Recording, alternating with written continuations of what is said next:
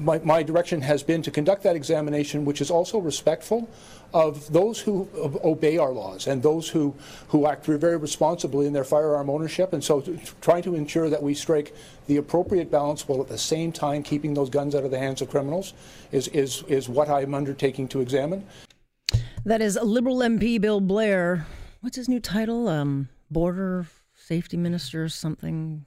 He's got a bunch of titles now. Uh, but he was uh, at an announcement today of new federal funding to hopefully combat the violent year of gun violence in uh, in Toronto and the GTA because it has been a record-setting year of shootings in Toronto. 95, 95 people have been shot and killed in Toronto streets, and and I would suspect that that number will hit 100 by New Year's because what we had seven shootings in a 24-hour period just midweek. So today, the feds have announced new money to combat the issue, and this is a multi-pronged approach. So they call it the Healing Project, which part of this aims to prevent the crime by tackling the the underlying issues to it. So they're going to get 250 young people to help more than thousand a thousand peers build skills. So they're going to have a mentorship program between youth that will help build skills, you know, um, increase mental health resiliency, cope with the violence. So the goal is, I guess, to get to these kids young and turn them away before they get swept into a life of crime. They're also going to be putting a separate amount uh, of money forward uh, of about $400,000 on community policing, which will put more officers into the eight high crime areas who can then, you know, start to build relationships between cops and these very vulnerable youth. It's a good start I mean, it's aimed at getting at the root of the problem. We hear all about that, the root of the problem, which is great. You do. You, ha- you can't just arrest your way out of these things. But is it the answer? I'm not sure it's the answer because I think the, the proper answer would include something that has become politically incorrect. And until we can actually be real honest about this, I'm not sure we're going to solve the issue. I could be wrong. Let's bring in David Perry. He is, of course, a former homicide cop in Toronto, so he knows much about these situations. He's also now on his own with CEO Investigative Solutions Network Incorporated. Hello there. Hello, Alex. What was your first reaction to today's announcement?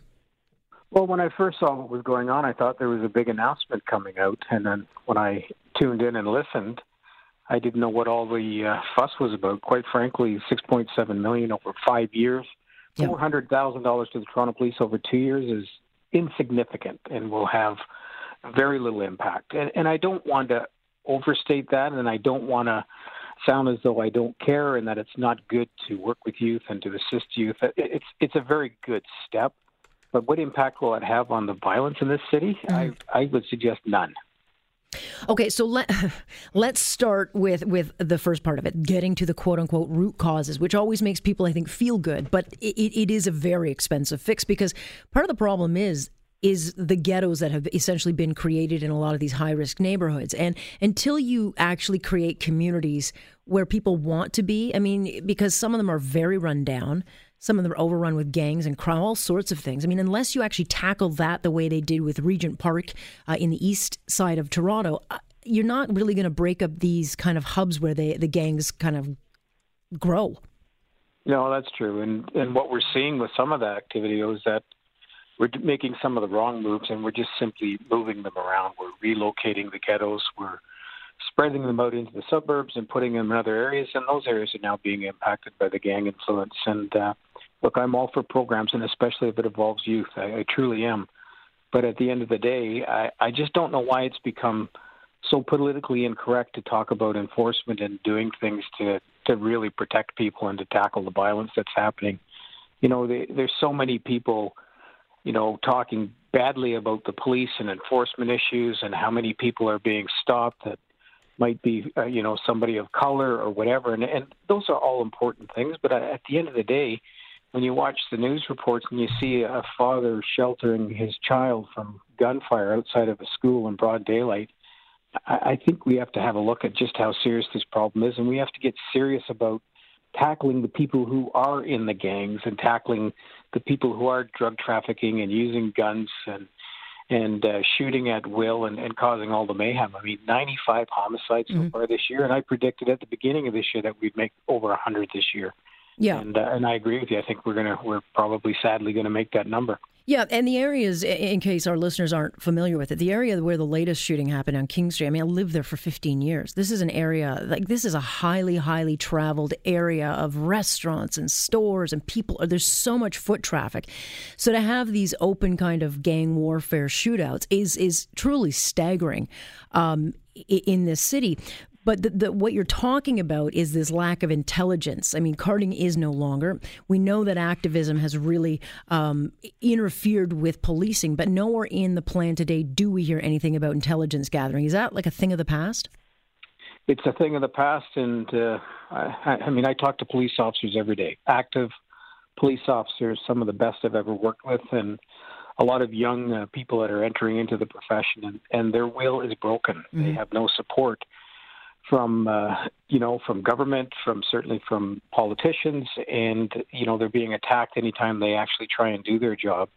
And uh, you know we all predicted this. I know you and I've talked about it before, Alex. We all predicted that this would happen, that the violence would escalate, the murders would go up, the shootings would go up, and that gangs would take a foothold if you don't stay on top of them. If you're not investigating them and arresting them and holding them accountable, um, this is the end result. Uh, you know, I only partially agree with what the chief said about you can't arrest your way out of this. Mm. I, I get that. There, there's it's such a complex issue, and there are so many levels to it that need to be addressed.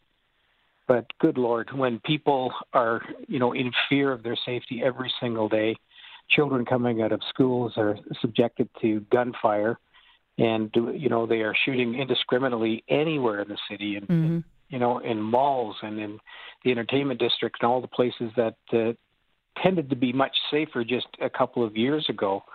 You know, when are we going to say enough is enough and and allow the police to actually do their job and and to go after the gangs and and you know what we we used to call it enforcement and I I think it's still something that is a, a pivotal piece to keep our community safe and to to tackle the gang violence. Everything else that we talked about and heard about today is all very important and it's necessary, and we've got to keep going. But you have to give the police the tools and the backing to go after the gangs and to get them off the streets and get their guns out of them. You know. If you, okay, so let me ask you there: How would you set up an intelligence program? If, if from now that you're on the outside looking in, what would you propose that police introduce that will not, you know, be taken out by the activism, um, but will be adopted and embraced by by the community? How do you get that intelligence? Well, community policing has always been a big part of that, but uh, you know, I, I don't always agree with the association position on on on uh, policing. But I got to tell you, Mike McCormack hit it right out of the park today in his comments about the fact that we are so under resourced and have so few police officers on the street that they're just being completely reactive. They don't have time for proactive policing and going into communities the way we used to when we, we had that. Here's a good here's a good uh, a good thing for us to consider. When I joined the Toronto Police Service in 1976, we had more police officers then than we do today in 2018. We've got a much bigger city, much mm-hmm. more complex uh, problems, including the gang violence that just wasn't there in the 70s and, and the early 80s. And uh, there are less police officers today to deal with a, a much larger city and much more complexity in terms of crime, lots more violence. And and uh, I talk to officers every day. They're exhausted. They can't keep up. They go from one emergency call to the next emergency call. They have no time to get into these communities and get to know the good people, to get to know the bad people, and gather that intelligence. And that's what the Toronto Police Service needs right now. They need a lot more police officers so that they can deploy them into these communities and spend a lot of time and get to know people. You know, you stop and have an interaction with somebody if it's somebody that at the end of that interaction the police officer has no concern, then you spend some time with that person to try and build a relationship and to develop sources of information and to pass that intelligence on to where it's going to be useful. But uh, I'm I'm just deeply concerned. I agree with Mike McCormack that next year will probably be worse than this year.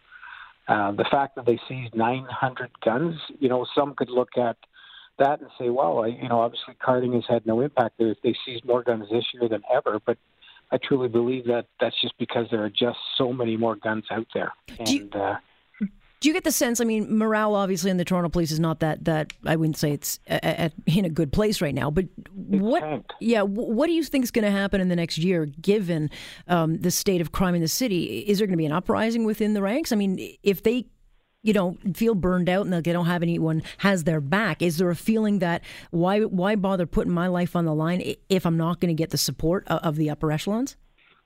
Well, I support policing, you know that. Yeah. Um, so this isn't a, a negative comment about police officers, but police officers are human beings, and it doesn't matter what role you play in society or what job you perform. If you're not being supported day to day and and being criticized for actually just trying to do your job, eventually the human factor kicks in and you stop doing your job or you just do what's required. You go to work and you respond to radio calls and you respond to emergency calls and you help people the best you can. But to be proactive and to actually use your gut instincts to stop somebody because it just doesn't feel right and to investigate somebody and gather information, uh, they're not allowed to do that anymore. And it's it's broken the back of policing, in my humble opinion. And I think I think we have to have some serious conversations about this and, and make some changes. If it's not going to be carding, let's develop something that's smart and effective and going to, you know, be allow the police to investigate and to gather intelligence and to, to have an impact on the gangs out there. And we're just not making it. We're just not cutting it right now. And you know, I remember the day that Mayor Tory made that snap decision. I thought, the consultation and where's the research to support this decision? It was a political decision and we all predicted it. And you can look at the records. We all said it out loud and publicly that this is going to make our city far more violent and allow the gangs to take a foothold, and that's exactly what's happened. Yep, and, and they've got backers like Drake, you know, who uh, glam it up and make it acceptable. But the bottom line is, I think, unfortunately, it's going to take the death of, you know, another Jane Creba uh, to snap people back into saying, "Hey, enough."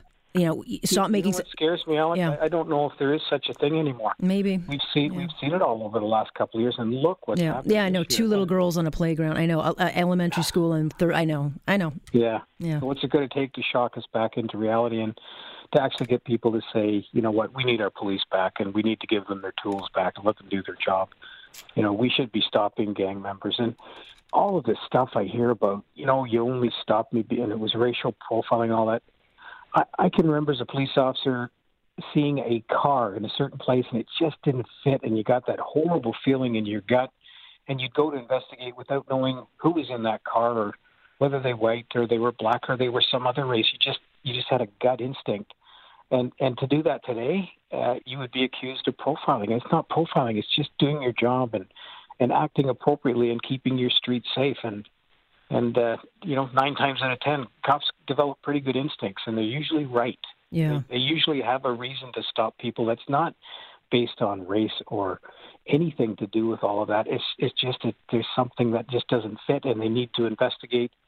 And that's how you solve crime. And if you don't allow them to do that, then crime will take its foothold. And once it does, we've seen it in every major city in North America. It's almost impossible. It takes years and a massive amount of money and effort to get it back. Look at the New York City is is one of the best examples yeah. until they finally got a grip on it and put lots of police officers out there and started to support their officers. They finally cleaned up a cesspool of crime and, and violence, and it, and it's happening in other American cities.